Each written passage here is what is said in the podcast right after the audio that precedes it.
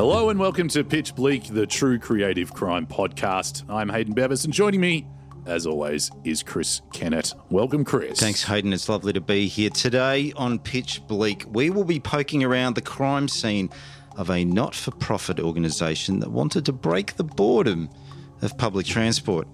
Yes, if you happen to be in Melbourne and riding a tram between 2009 and 2020, you may have been an unlikely and potentially unwilling audience member of an impromptu musical performance from artists such as Vance Joy, Paul Kelly, Paul Dempsey, or Amy Shark. This was all due to the work of tram sessions. Yes, you heard me. Bands on trams. What could go wrong? Well, turns out kind of uh, worked really well, actually, but then it died. On this episode of Pitch Bleak, we interview co founder Nick Wallberg to find out who drove tram sessions off the rails, or did it just reach the end of the line? Ding, ding. But first, Chris, has it got legs? Okay, there's a couple of things. First, Antiques Roadshow. Like, you know that show? Yep. Okay, think of that. Now put that over there. So that's Okay. part of your rant. You're in that. Right. Now, do you ever use things at home that are designed for something else and then you use it for something else? Let's say yes. So I have always admired tennis coaches that use washing baskets as the way to. Have you been tennis coached? No, I've not been tennis coached. Uh, do you know a tennis player? Do you know tennis? Look, for, for this to work, we have to have a certain amount of assumed knowledge. yeah, Okay, Antiques Roadshow. You had to check that out with me. I did. When we're getting to the point where you're asking the question, do you know tennis? We're raising bigger questions. Okay. Tennis coaches will often need like a thousand balls to hit at someone Yep. and they'll put them into a bucket. But often they'll come up to the net and they'll have like a washing trolley, washing basket trolley, and a basket, and they'll just put all the balls in that because it's just very easy to pick it up and hit the Okay, ball. yes. Okay. But that's a washing basket. That's not like there's not a specifically designed tennis basket. So they're just using a washing setup. And I then see, every- yep. yeah. Okay, that's the show. so Whoa. uh, now think Antiques Roadshow, and you walk up with your like, My laundry basket. yeah, and you're like, but it's something else you would use at your house, or it's something you use in life. It's actually like this was designed for this, but it's actually better for this. That's the show, and then we have to decide whether or not that's true. So you cited Antiques Roadshow and you had me put it over there and you've brought it back now and going, it's a bit like that. In what way is it actually Format, like that? format.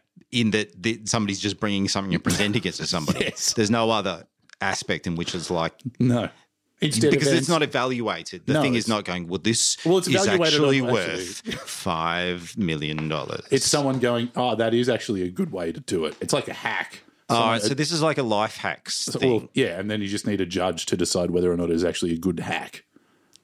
So Is it's it a- like you know this is a toothbrush, but I found out that you can do even more disgusting things with it. Yes, and then we like, actually, And then we say no, thank you. yeah. it's just like twenty of those an episode. It's just a quick yes no. Are they allowed to modify the object, or is it just No, they can modify. It. They can even jam two together or equivalent. Yeah. So again, to bring it back to the toothbrush, you could tape two toothbrushes together, and I'm just wow, I'm smashing through my teeth in half the time. Or that tape them together at the ends, and you got one at each end. We all remember when the Star Wars prequels came out, right? The only thing anyone remembers from the first one is that the baddie Darth Maul had a double-ended lightsaber. Yes. You know, it was, it was like, oh, holy shit! Now, and then that- later on, if you think about it, that's horribly impractical. You're just going to cut your own head off with that thing. And so when I turn up to Antiques Road Blow with two toothbrushes taped together at the end, I don't know why I'm doing this now because I wouldn't be caught you dead on be the this show. judge. Well, if I was the judge, it's an immediate no. They don't even get to say anything. That's the show. It's good. And imagine Darth Maul coming on the show, being like, "You know, this is a lightsaber," And then- I've taped two of them together, and Yeah. we'd be like, "Holy shit, Darth Be Maul!" you idiots. Get out of here. I'd be saying. Okay, have I talked you around? Because it's a good ah, show. Yeah, I, I hate that you've talked me around. It's a fun show. so the show is essentially called something like "Is this stupid?"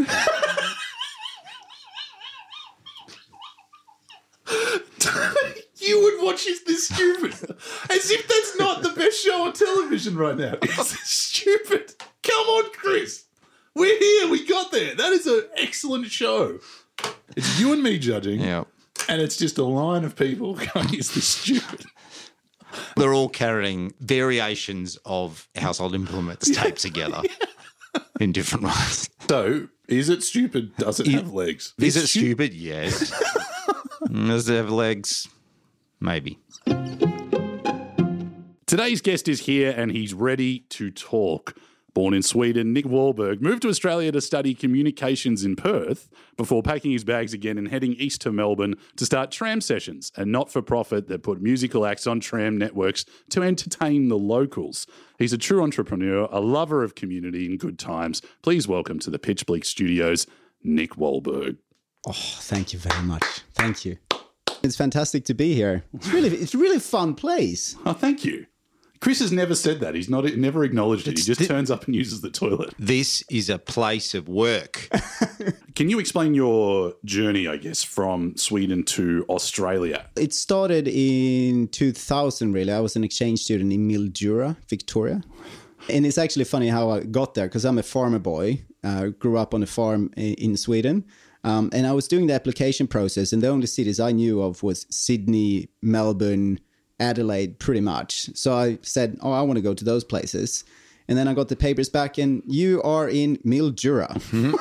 and I think, I'm not sure, but I think it was because I said I was a farmer. so that was the first entrance to Australia, Mildura. Wow. Have you been to Mildura? Oh, I have. I think there's no finer way to enter the country. No. yeah, yeah. But that was the entrance to Australia. Yep. And then I came back um, to do um, do university studies in Perth, actually. And then I met Emma there, and we moved to Melbourne, and I spent four years in in Melbourne. A lot of people come from Perth to Melbourne, especially in the creative world. Is that a thing or not a thing? I reckon it's a thing. I mean, Melbourne is a bit of a melting pot with creativity and with just culture and all this other kinds of like it's amazing, I think. And Perth is not necessarily that. Do you think there was an overall sense in Perth that you like you have to get out? Yeah, there is a sense of that, I think. Okay. And just see the world a bit. I mean, it's so far away from everything. One of those little factoids that I enjoy about Perth is that it's the most isolated city on earth in terms of its distance from other hmm. population centres. Yeah. So I wouldn't go there. Jesus. That's I might as well go to the moon. Yeah. How were you treated as a Swede in Perth? Did people find that interesting? Yeah, a bit interesting. There is a cafe, um, a Swedish cafe there that's really famous. Miss Maud's, I think it's called. And Miss Maud is quite old, if she's not even dead now. I don't. I actually don't know. That's Well, another. that, that's a whole separate investigation. yeah, it really is. Yeah, yeah. So it was a lot of people just connecting Sweden to that cafe, which is also hilarious. Talking about isolation. So, oh yeah, so you must have been to Miss Maud's. No, no. That's surprisingly cosmopolitan, that answer, because I would say that the extent of most Australians' knowledge of Sweden, even here in Melbourne, hmm. is IKEA. Yep. And that's it. It's just we're just nodding in approval. Like, Yeah, you don't know. even want to talk about it. You're Yeah, like, well- well, fuck that. Well, uh, do, do you think that's a good little guide to what Sweden's like when you go into IKEA, which I assume that you do daily? Every day. Yep. It's mandatory you have to report in. Buy a Billy bookshelf every Yep. day. I have so many. Is it kind of a cringe experience? For No, you? I mean they've done. I actually worked a bit with IKEA. Like they do great work, and I think in in they do a lot of terrible stuff as well. But I think when it comes to the picture of Sweden and how they package that, it's pretty pretty accurate. Obviously, they try to make it as clean as possible and as distinct as, as possible, and finding the traditions and bits and pieces that's a bit more interesting. Hmm. I'm trying to imagine Australia doing the equivalent overseas, like opening up. It'd be Bunnings. It'd be wouldn't it? Bunnings. Yeah. This is just a hardware store. It's not. There's nothing Australian about But this. what you can oh, do but we with sell it. a sausage out the front. That's, That's it. it. That's That our thing. it. That's Australian culture. Is a sausage. Yeah. That's all Yeah. we've got. well, yeah, yeah. Sorry. Yeah, let's do something with that. So then you've moved from Perth to Melbourne. Yep. What were you doing at that point? Um, when I first landed, it was just first to, to get a job. So I delivered roses. Oh, I delivered roses. Get out. Oh, yeah, You did not. I did. I did. It was lovely. It was Like, actually hang quite on, nice. Like a single rose to people, like a bachelor that would turn up. Like, is that is that it? I just knocked on doors to people and said, "Here's a lovely rose for you." Which I'm not anti that. no, like, that's not a bad. Actually, it would be quite nice, wouldn't it? Yeah. Like, thank you, strange Swedish man. Exactly. Yeah, it's a new niche. And then I got an advertising job, and at that time I started tram sessions as well. So pretty early on, uh, we started tram sessions. Now, most of the guests that we've had in here for the Pitch Bleak Studios, I guess they would be considered traditional creatives, where they make something and then it becomes an art piece or something like that. Would you consider what you did with Tram Sessions to be creative? Or is it creatively adjacent, or is it something else? Essentially, I'm asking, how do you define creativity in the end? Oh, that's a big question, isn't it? But like, I, I guess I see myself a lot as a facilitator rather than the creative person doing the actual work. I'm not doing the work. I'm just letting other people to do their work. Um, no, but I, so I can't play music as an example. I love music, but I can't play music.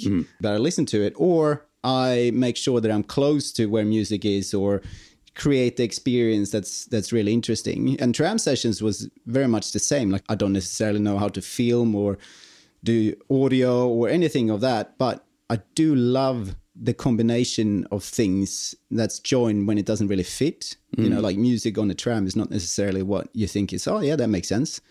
You're the kind of person who has big ideas, crazy concepts, and then you take other people who know how to do stuff and you smash them together. You're an Elon Musk type. Yes, I am an Elon Musk type. Yeah, yeah. but I, I take it you spent probably less than $44 billion on tram sessions. Yeah, yeah, and it didn't make as much money as well. I guess Tesla and tho- those guys they're spending quite a lot of money too, so it's not necessarily like they. Yeah, make you could on- come out in front. I could, I could just give it a few more years. Tell us what Tram Sessions is Yeah. and then how it started. So we were sitting at a cafe, and uh, it was me and CJ, so Carl Johan Malmsten. Um, it's, Did you- did you write really that down? name, I'm isn't it? I'm, I'm going to try and say that name later, and it's going to be really racist. Carl, Carl what? Malmsten. So we were sitting at a cafe and we just because he also moved to Melbourne roughly at the same time, and we were just brainstorming a few things, and then a tram went past, and we thought, okay, maybe we have something here. So it was just just an idea that we got because we saw European initiatives where they play music in weird places. And then we thought Melbourne, what's very much Melbourne? Well, live music, culture, and trams. Hmm. So if you sit on a tram, you know that either you look at your phone or you look out of the window and you don't really do much. There's no energy in that space. But imagine if the Killers jump on and they start to play music. Something oh, happens The in that Killers, the space. band. That's right. Yeah, yeah, Yeah. Did you notice that I, I chose you- Killers? because this, you know, it's you crime. I appreciate that, Yeah. but then I also thought, imagine some killers jump on it. That's that's Even just more interesting, That's maybe. just any know. given day on the 57. So Killers with instruments. That would have been even Yeah. more interesting. Yeah. I've seen that too. Yeah. So yeah, so we put bands on trams. Something really amazing happened in the space, and then we built this terrible Steadicam uh, out of pipes because that was fun. Uh, it didn't really help much, uh, but so we could film on the tram because it moves around a lot. The tram, Sure. and then uploaded to our website and Vimeo to begin with. Um, and that became a promotion material for the band. So they thought that was great. And we created some really cool content that we thought that we could generate value in terms of money and advertising and all that kind of stuff. What year was this? 2000 and Eight. yeah, 2008. 2008. Yeah. Steadicams had not been invented at that point. Who was the act at that point? It was Holly Shepperton, who might be a sister of my wife. Can we put that down on the suspect list? Look Yeah, into yeah. My that. sister. Yeah, I think that's a good idea. Yeah. Sister Yngwie Malmsteen. Yeah.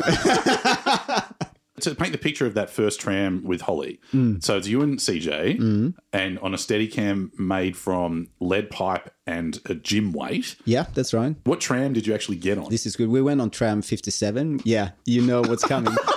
yeah. So I was on the uh, uh, with the camera. So I was, you know, pumping weights. Yeah. And then CJ, he was doing sound, and um, we actually had a broomstick, and we stuck a mic on it. So we looked so professional. And she's a singer songwriter. She's just a guitar, and we found a spot where she could sit down. And then we had a few people who were interested. So they looked at us, sort of know what's going on. I don't know if i dare to look. Like do we need to give them money or what's going on? This is really scary. Like i just want to sit down at my spot and don't do nothing. But then we also had a friend to mr tram 57 is a methadone clinic halfway towards the way that we were going. That gentleman was definitely going there or had been there and he showed his affection to holly very loudly. And then two or three more minutes later he fell asleep so we had a an audience that was you know interesting yes. um, but we also saw there was really fun things happening with the other part of the audience. They really got involved and intrigued and thought this was really fun. And especially when we told them afterwards that it was just for fun. It's not that they have to give money or they it was a promotional thing or whatever. This is a f- genuine fun thing that we're doing. So then you've come out of that and you- you're amped. And then you're like, we got to turn this into something. Yep. But the big hurdle that we needed to do was to get Yarra Trams on board because we, I actually didn't know this from the beginning. It's illegal to do what we did Well, how did you a- find out it was li- illegal? at the meeting meeting? The meeting with, with, who? with Yarra Trams. Oh, okay. Yeah, yeah. So I think we recorded maybe five or six bands, but we knew that we kind of need to have Yarra Trams on board for this. Otherwise, we can't really make it big. So the five or six that you'd already recorded, that was pure guerrilla Yeah. stuff. Purely legal, obviously. Yeah. Jail sentence. No, I don't know. Were you buying tickets? we did buy tickets. Did you really? Mo- most of the time. Or he writes this down. This is really, Yeah. this is dangerous. Are we putting ticket inspectors on list? Potential killers. I've always thought it. Yeah. So you've done five or six, and now you've got a conscience, and you're like, we need to get permission. we didn't just wanted permission we also wanted them to give us money because we're doing a good thing here we're promoting public transport which is still true i think so when we went to talk to them it was to get money it was not to get the approval necessarily You got in touch with Yarra Trams. They've said, yep, come in. We'll have a chat. well they actually didn't say that it took about four or five months for me to get a meeting with them and i was calling them every day for a long time How do you ring Yarra Trams? You just do a switchboard. and you're first you have to find out who you want to target, and this was the marketing director. We knew that they were going out to certain tram stops to meet their commuters, their customers.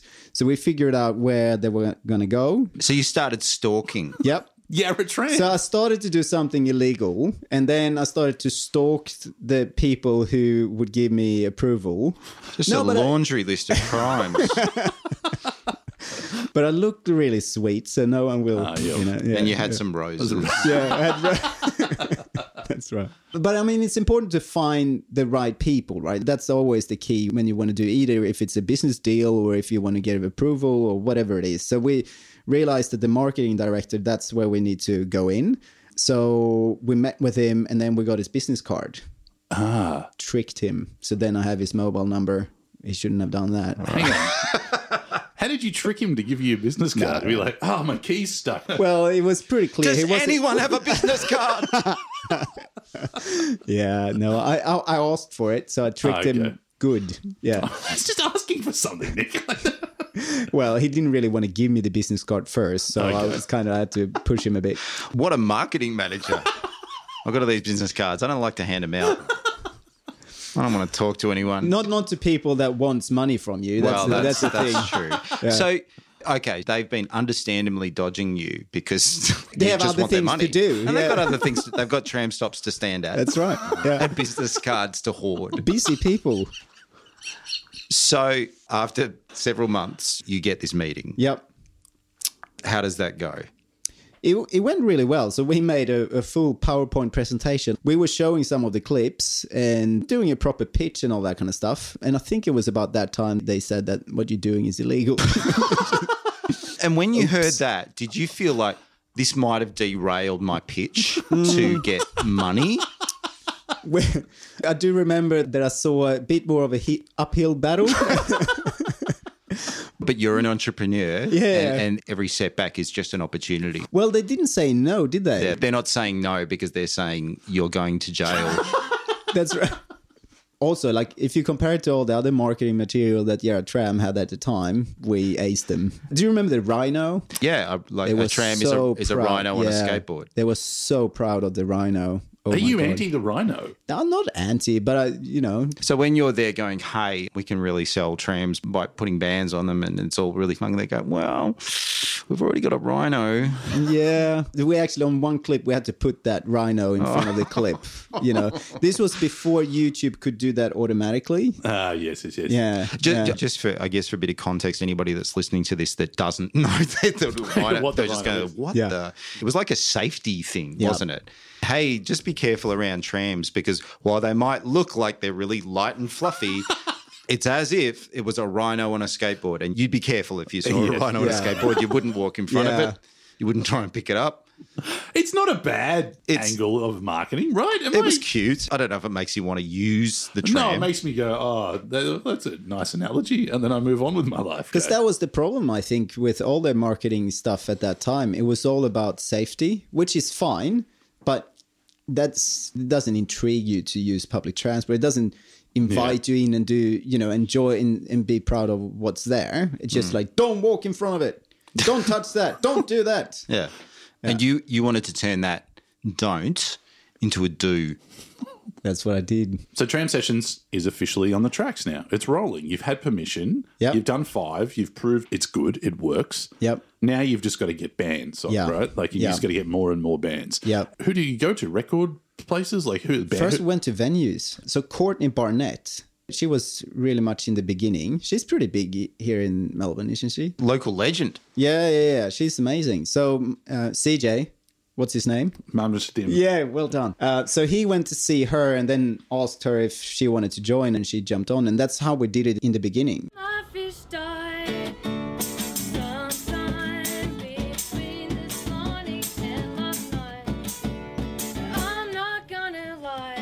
But Yeah. at the end, we had like every day the emails were just full with some like smaller acts, the just independent acts, but also from the record labels. They saw tram sessions being like if you release an album, you do you, TV, radio, print, and then the tram sessions They're coming to you now. They're coming to us. Yeah. How long did it take to get to that point? Well, properly like the good ones, maybe three three years. How many songs would the artist usually do when they do a tram session? Mm, roughly three or four because you need to get into the groove a little bit and then the audience relaxes as well and the bands because you know you have to realize from the for the bands it's really scary usually they're on the stage and they have a distance to the audience and they have spotlights and stuff so they don't necessarily see the audience and people have paid to listen to them They're a literal spitting distance Yeah, that's right. from their audience. that's right yeah, and that's very likely on the 57. Yeah, on- I assume you didn't just limit yourself to that one tram route. In fact, I know you didn't. But how did you decide which trams, where, and when? one base level was that we couldn't go peak hour because it was just packed then and then mm. it's not fun either but then we started to toy around with the idea that various trams have various styles uh, so various music would fit that tram and stuff Oh, wow. Can I have an example of that, please? well 57 Yes. uh, that's a bit more trashy rock What type of music are you throwing on the 86? australia rock maybe Ah, and- okay. yeah Is that your Courtney Barnett sort of? yeah definitely Yeah. well done I'm yeah. going to assume Inner you put the Smith Street band on the Smith Street one. Did you? Yeah, it was. I wasn't on that actual that session, but geez, that was pretty rowdy. I think. 20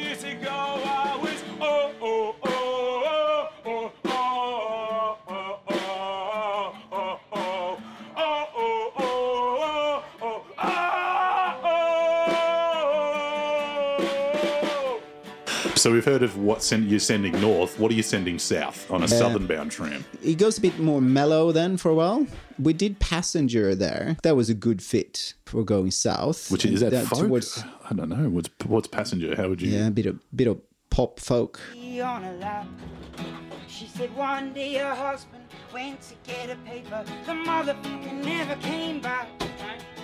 Mortgage to pay and four kids to raise. Keeping the wolf from the door.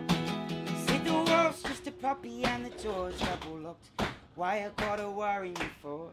Can you name some big acts that started to get on tram sessions? And what was your favourite? Passenger and Vance Joy were probably the biggest ones. Mm. I mean, oh, well, we had Paul Kelly as well. Yes. I mean, as a Swede, I didn't know who Paul Kelly was, and I actually not, like- not that time, not that time. Like then, I really knew. But in the beginning, when I moved to Perth, Yeah. I actually thought that Paul Kelly was one of those artists that was dead. Because Ah. when you have uh, someone who becomes big, there's always a few say, "Oh yeah, well that's just too much pop, or that's too Hmm. easy," or blah blah.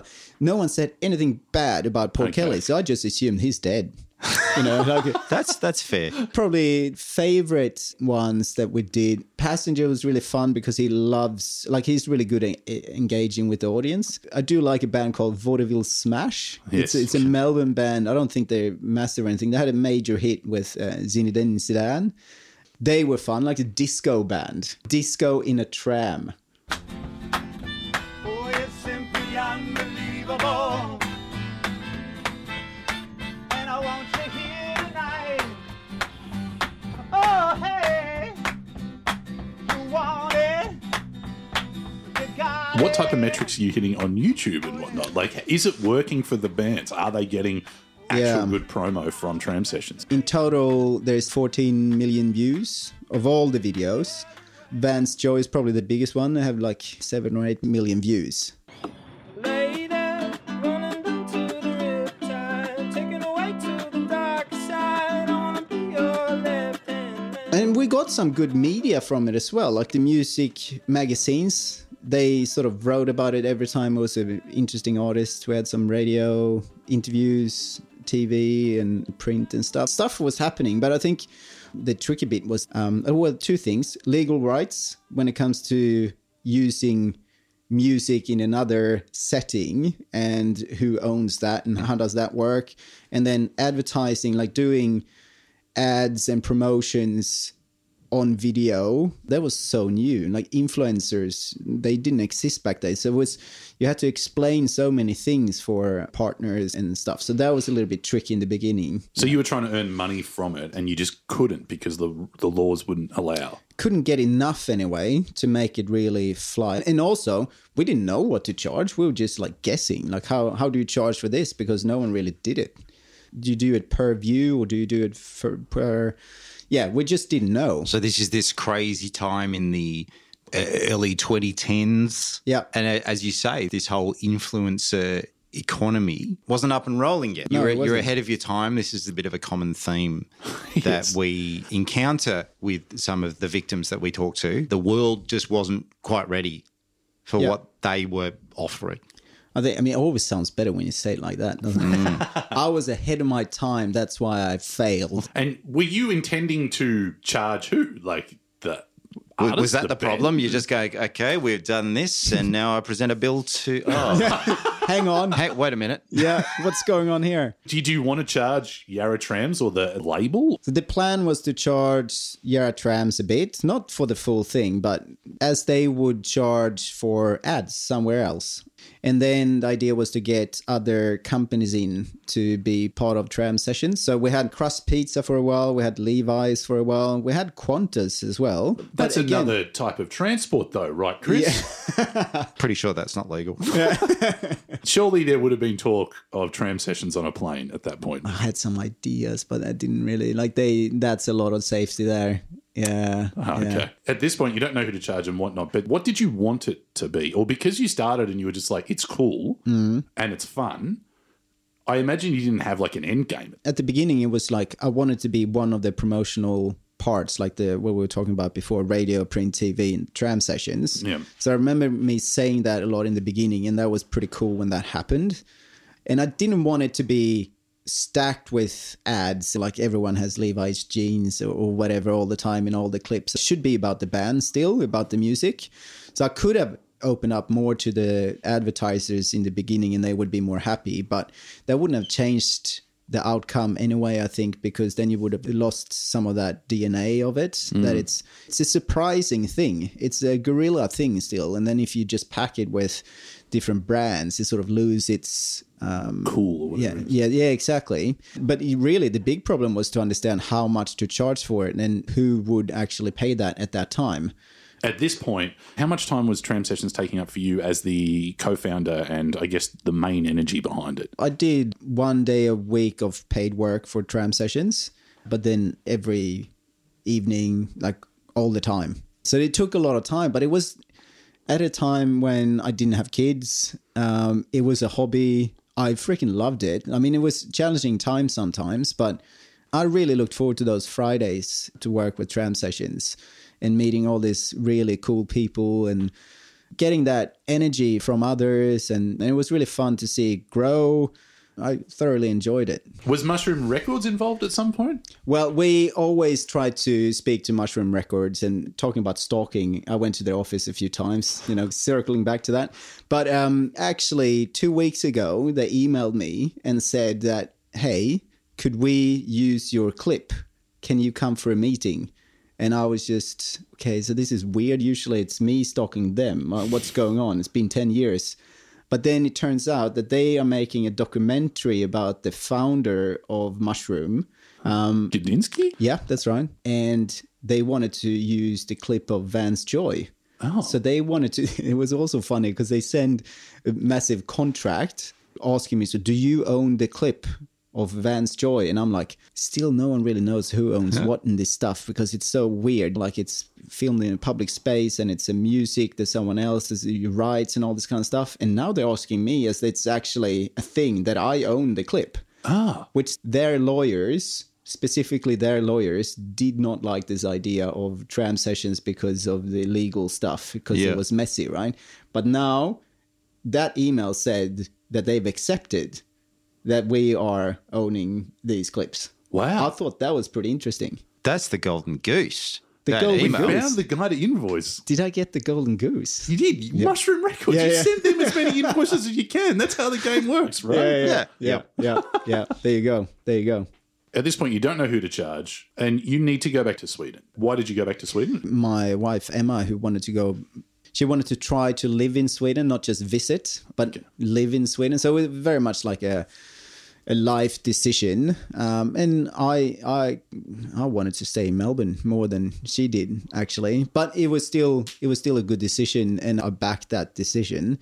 And because of that, I needed to step away from tram sessions, but others took it on. So it went on for was it maybe five or ten years longer? Like it sort of officially died in 2019, I think. So when you were in Sweden and you were looking back at it still going along, would you like peek every now and then? Would you look at everything? Would you be happy with how it was going, or like I can't think about this anymore? No, I, I did, I did look at it quite a bit. So time of death, 2019. Yeah.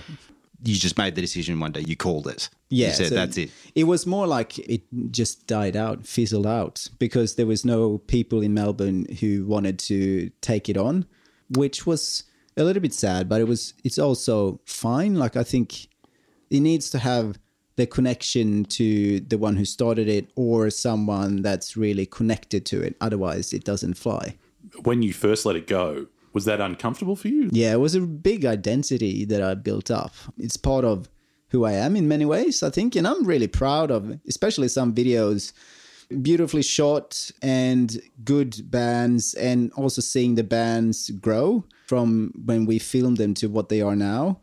Um, and that makes me, I mean, it's, it's not like tram sessions that made their career. That's not what I'm saying, but it's just fun to see, be part of that journey. Um, Yeah. I was much more cool than Hayden. Like I, I had a rooftop apartment. You've got a rooftop apartment on the tram sessions dime. That's where the money's going. That's right. Yeah, that's right. Yeah, Were you yeah. in St Kilda? No, North, well, West Melbourne. So mm. like close to the 57, Yep. you know, close to my heart, represent and all that.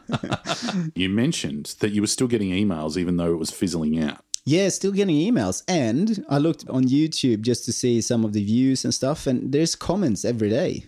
There's still comments on the videos because obviously it's not dead. It's not dead.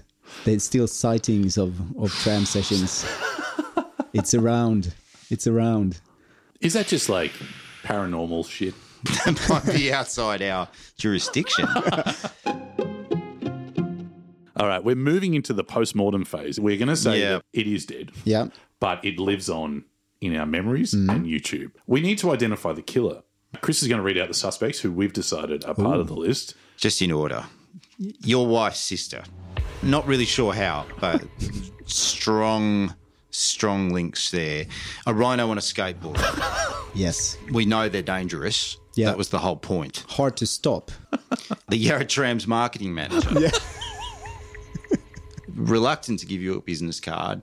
I can see motive there to undermine you from the beginning. I feel strongly about that one. Yeah. dead Paul Kelly. we understand he's not dead. Paranormal stuff. Paranormal, Yeah, yeah, yeah. paranormal Paul. And we've touched on this a couple of times the simple fact of not having anyone to invoice for any of this. Could I blame Vimeo? Because we chose Vimeo in the beginning. You're back. in the beginning, we backed Vimeo. a lot of, lot of people make this mistake. Yeah, yeah, yeah. All right, we're going to lock Vimeo in. Vimeo Look. killed the tram sessions. Mm. we got it. Could it have been done differently? The ending of it? If I would have stayed, it would have been different, I think. And I also learned a lot more now. Like if I look at it now, I would push it a bit more. I would push and work more on the sales. But I I think now it's also the proposition would be different. Like the the market is more, it really is more ready for this kind of stuff now.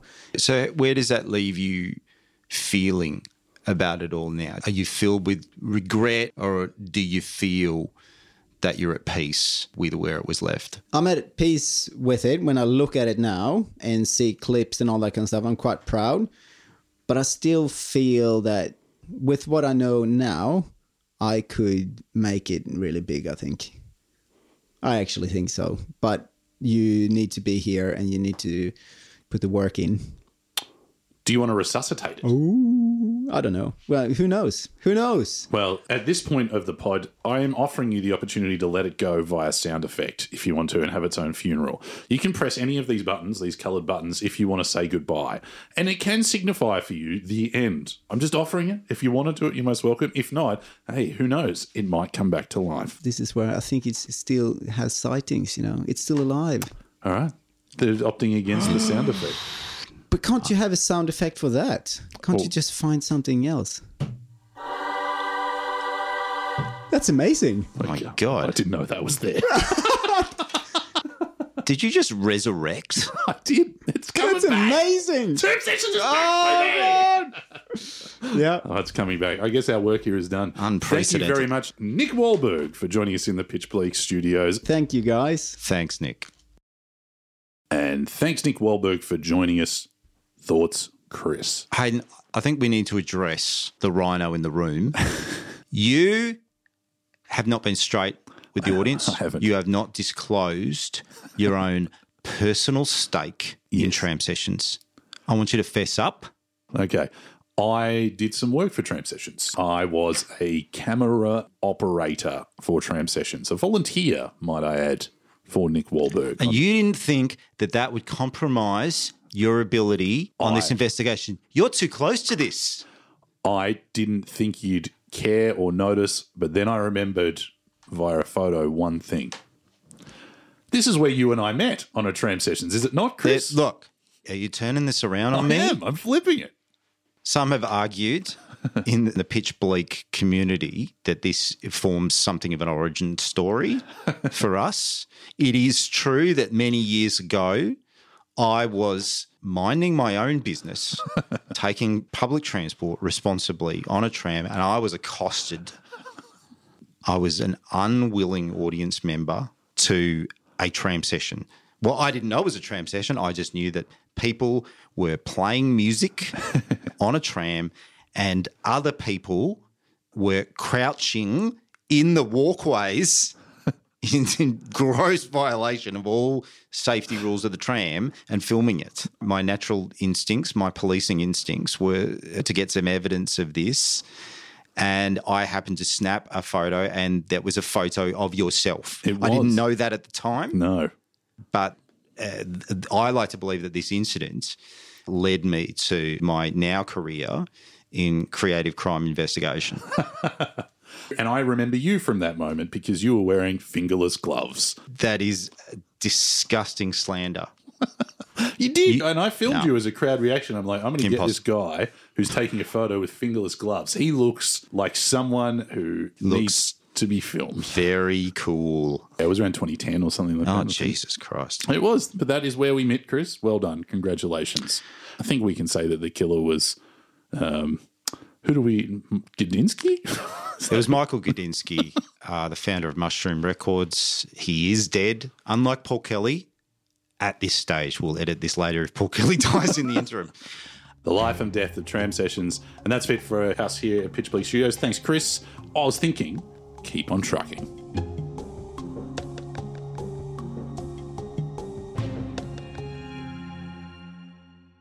On the next episode of Pitch Bleak, and the person in question took it to heart that we spoke against the comedy festival.